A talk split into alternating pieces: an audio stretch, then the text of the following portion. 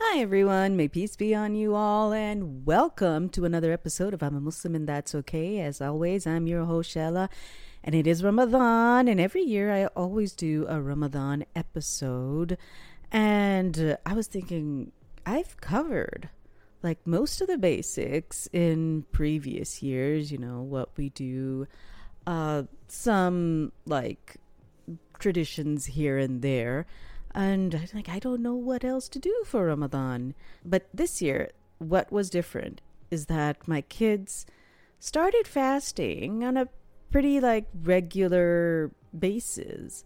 They started from day one, and then they've been continuing on. And I began to notice how it's so different for them as opposed to how it was for us, especially for me when I was growing up in Pakistan. And I was like, you know what? I'm going to do an episode on a little bit of Ramadan nostalgia, just as a sort of comparison for people who live here and they don't know Ramadan any differently than for somebody like me who grew up in a Muslim country, and how Ramadan is different over there. So that's what it is. Today's episode, solo Ramadan episode, is Ramadan nostalgia. And to begin with anywhere, I mean, as is, you know, how kids are, you know, doing their day is so different than how it was for me growing up in Pakistan. If I had to put in any basic, like school, for example, our schools were not as long as schools for kids over here.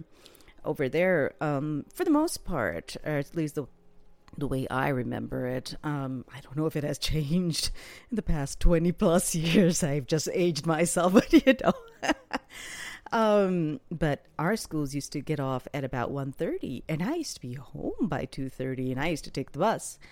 And but over here, kids, the school ends at 3 o'clock. For my kids is about 3:15, and they're in an Islamic school.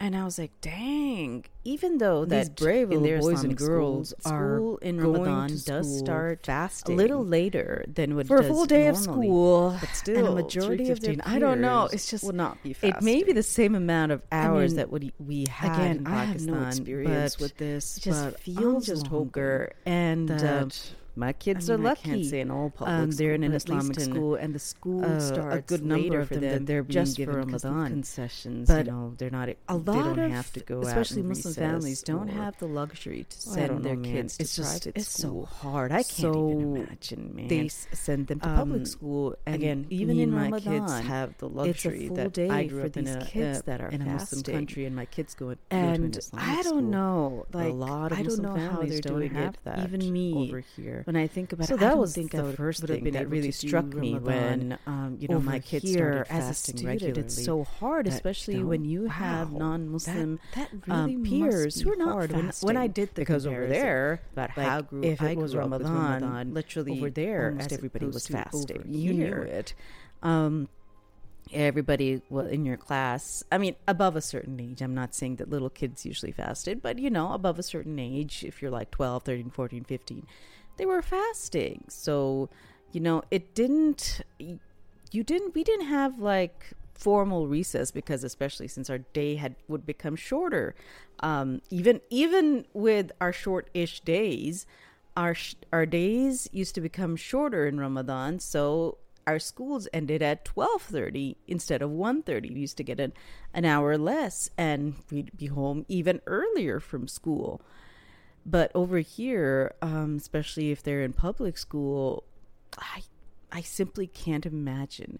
And the other thing that, you know, you can sort of make a comparison to is that in Pakistan, like when Ramadan came, everybody was celebrating it. And when, you know, we did sort of like family gatherings for Iftar, or even if you did Iftar at home, there was not a day when, you know, the doorbell wouldn't ring and your neighbor was sending you something for Iftar.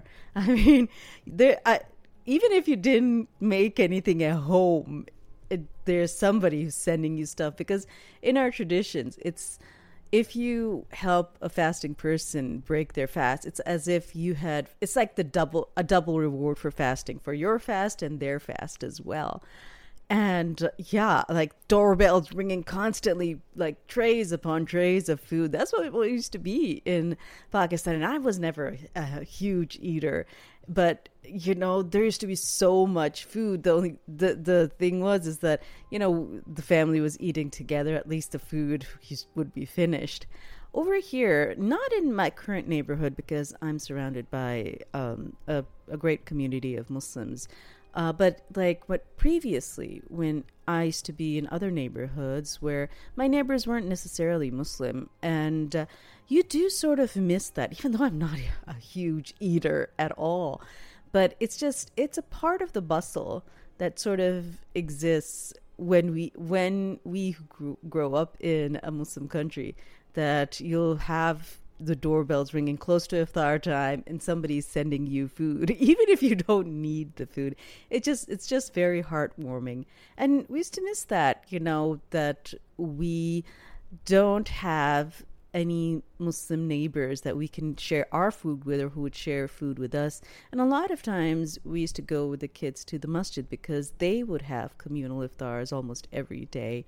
And that sort of helped. But again, when we were in the U.S., not every city, not every state has masjids close by. It depends on the size of the Muslim communities. A lot of states, especially like big cities in Texas, have a huge Muslim community, but smaller towns especially don't have a huge Muslim community. And I really feel for, you know, Muslim families who don't grow up with Muslim neighbors.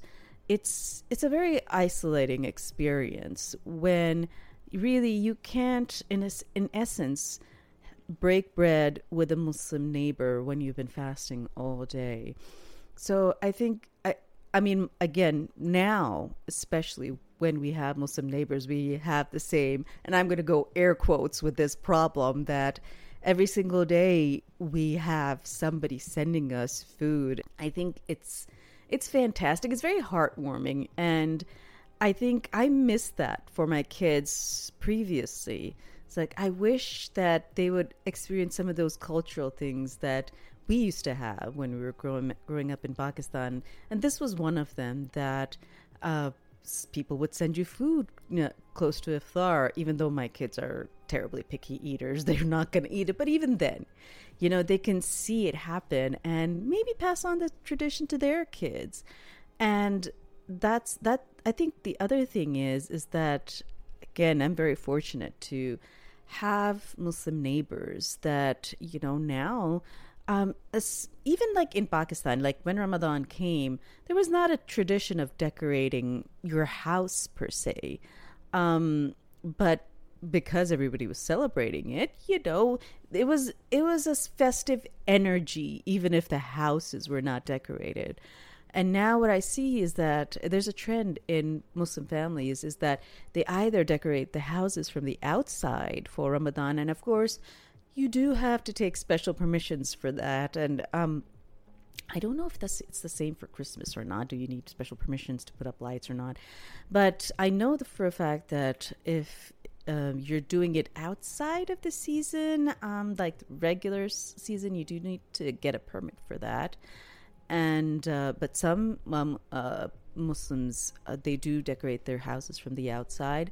Or if it's like it's too much of a hassle to get a special permit, a lot of Muslims I've seen, and these are like new trends I see up and coming in the U.S., is that they decorate, like really go all out decorating their houses from the inside, like hanging lights on the inside.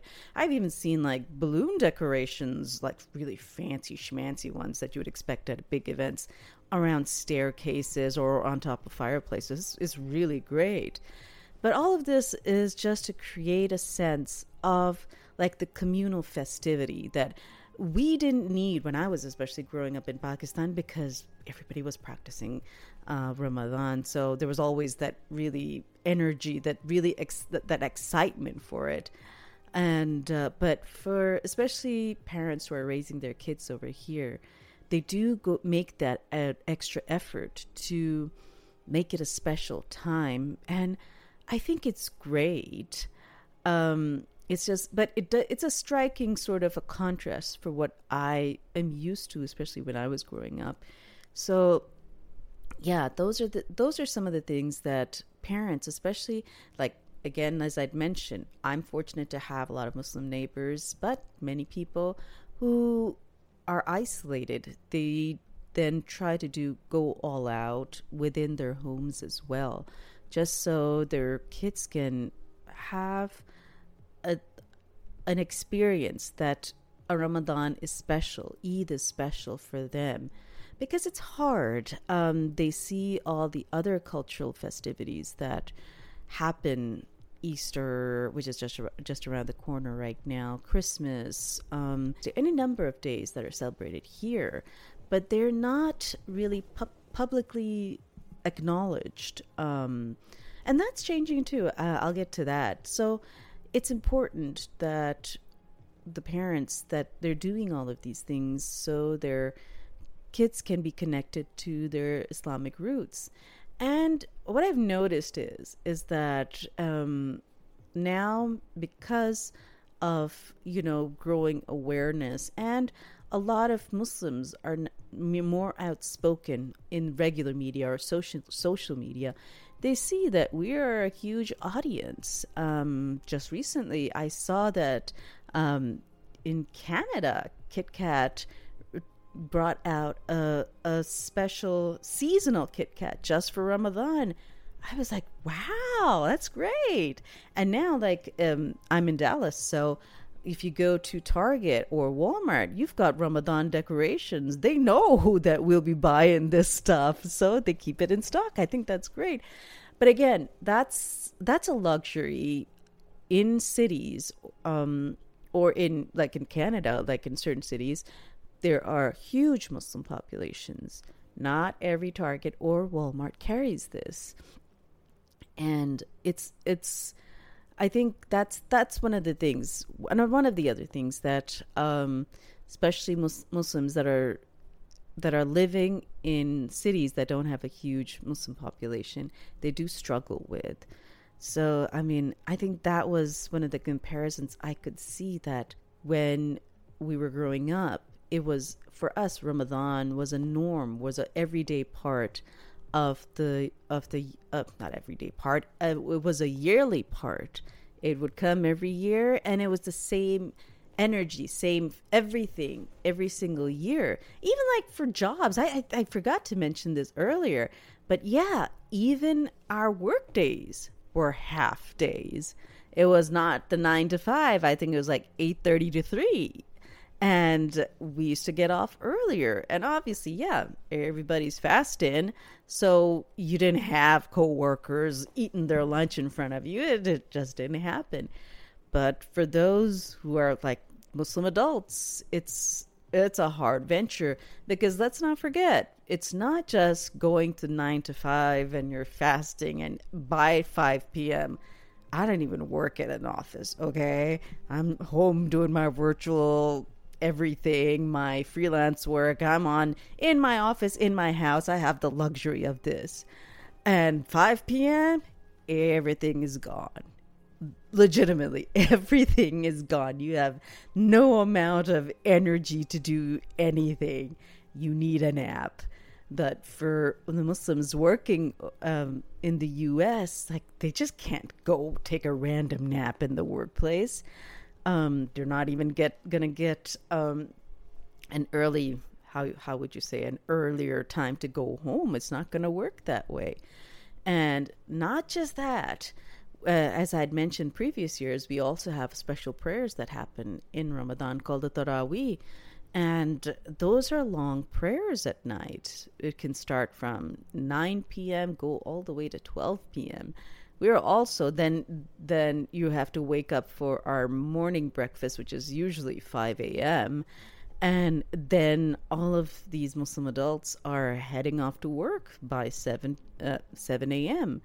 So, yeah, a lot of us are also running on very little sleep. It's very hard. I mad props to everybody who is like working the full days while fasting. It's really hard. To everybody like in the corporate world, we need a nap room. I'm not even kidding. Please provide us with a nap room as a part of your diversity, equity, and inclusion process. Nap rooms, not just for us. I think on a modern take on the workplace, we need nap rooms. Naps make things better at the workplace. But yeah, it's seriously, it's hard. And for those like who have Muslim coworkers, have Muslim peers in school, please check up on us. And I think if I had any requests for anybody who's listening in, this is one of those times. I think the reason for this episode was just to show that in Ramadan, when we're in a Muslim country, it's different because communally, we understand the toll a fast takes on our body. But when we're in a non-Muslim country, we don't expect everybody to understand how difficult a fast is. But by making the comparison, at least I can show that how really like fasting, when we don't get any special provisions for the fast. And I'm not saying that just because we're fasting, we're going to be doing less work or less efficient work, or that we'll be unfairly like throw in our responsibilities on other people. That's not what the fast is about. But even if we were given some slight provisions, I'm not even sure, maybe a later start time for work days, we'll still get the job done, but at least we'll be a little more rested. Even for students, like if most public schools gave special provisions for students fasting in Ramadan, give them a nap room for the love of God. Yeah, because it's hard.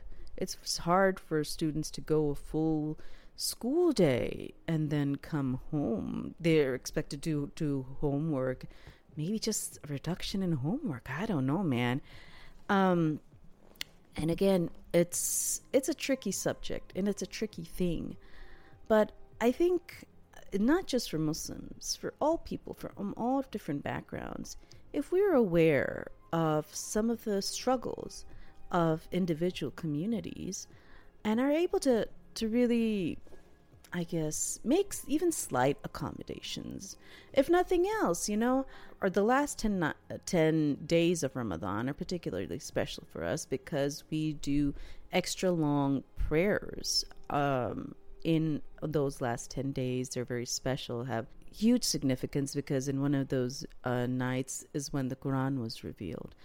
A lot of working adults would really like to have those 10 days off, but I've heard from a lot of them that they're not given that accommodation, even though there are accommodations for things like Christmas, that those who are Christians will automatically get those days off. And most Muslims won't take that time off. There's a lot of times working because they're hoping that at least they can get those last 10 days off or the Eids off. If those accommodations can be made, it would really create so much more of a happier workplace for Muslims. And again, that's always good.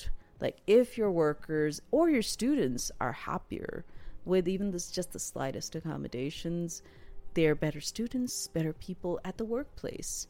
So I think it's something that really should be taken into consideration. And even if, you know, it's not a coworker or a peer as a student, if you meet somebody who's a Muslim, just check up on them. If you wish to send us Iftar, especially if you know that they're the only Muslim in the neighborhood, it would really mean something to us because it can be a very isolating time, and it would warm our hearts and brighten our spirits to know that somebody's really thinking about us in Ramadan. So until next time, I will have another episode that comes out in Ramadan. If you have, and that's what I wanted to say earlier, is that if you have any particular queries about Ramadan, something that you'd like to know that I haven't covered in previous episodes, I would love to get those questions. I'll put my email address in the show notes, and you can also DM me on my social media, Instagram particularly. I'll have that link in the show notes as well. I'm most active over there. Just send me a DM and I'll see if I can answer those questions. And so until next time, y'all take care of yourself, and may peace be on you all.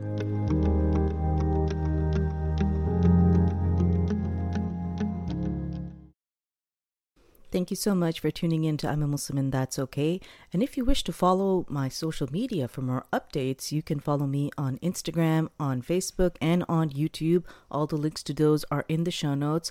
And if you are on Apple or on Spotify or on Podchaser, please do give my podcast a 5-star rating. It really does help get me, in the public eye. And if you wish to donate to support the podcast, you can do so through the PayPal link in my show notes as well. Take care.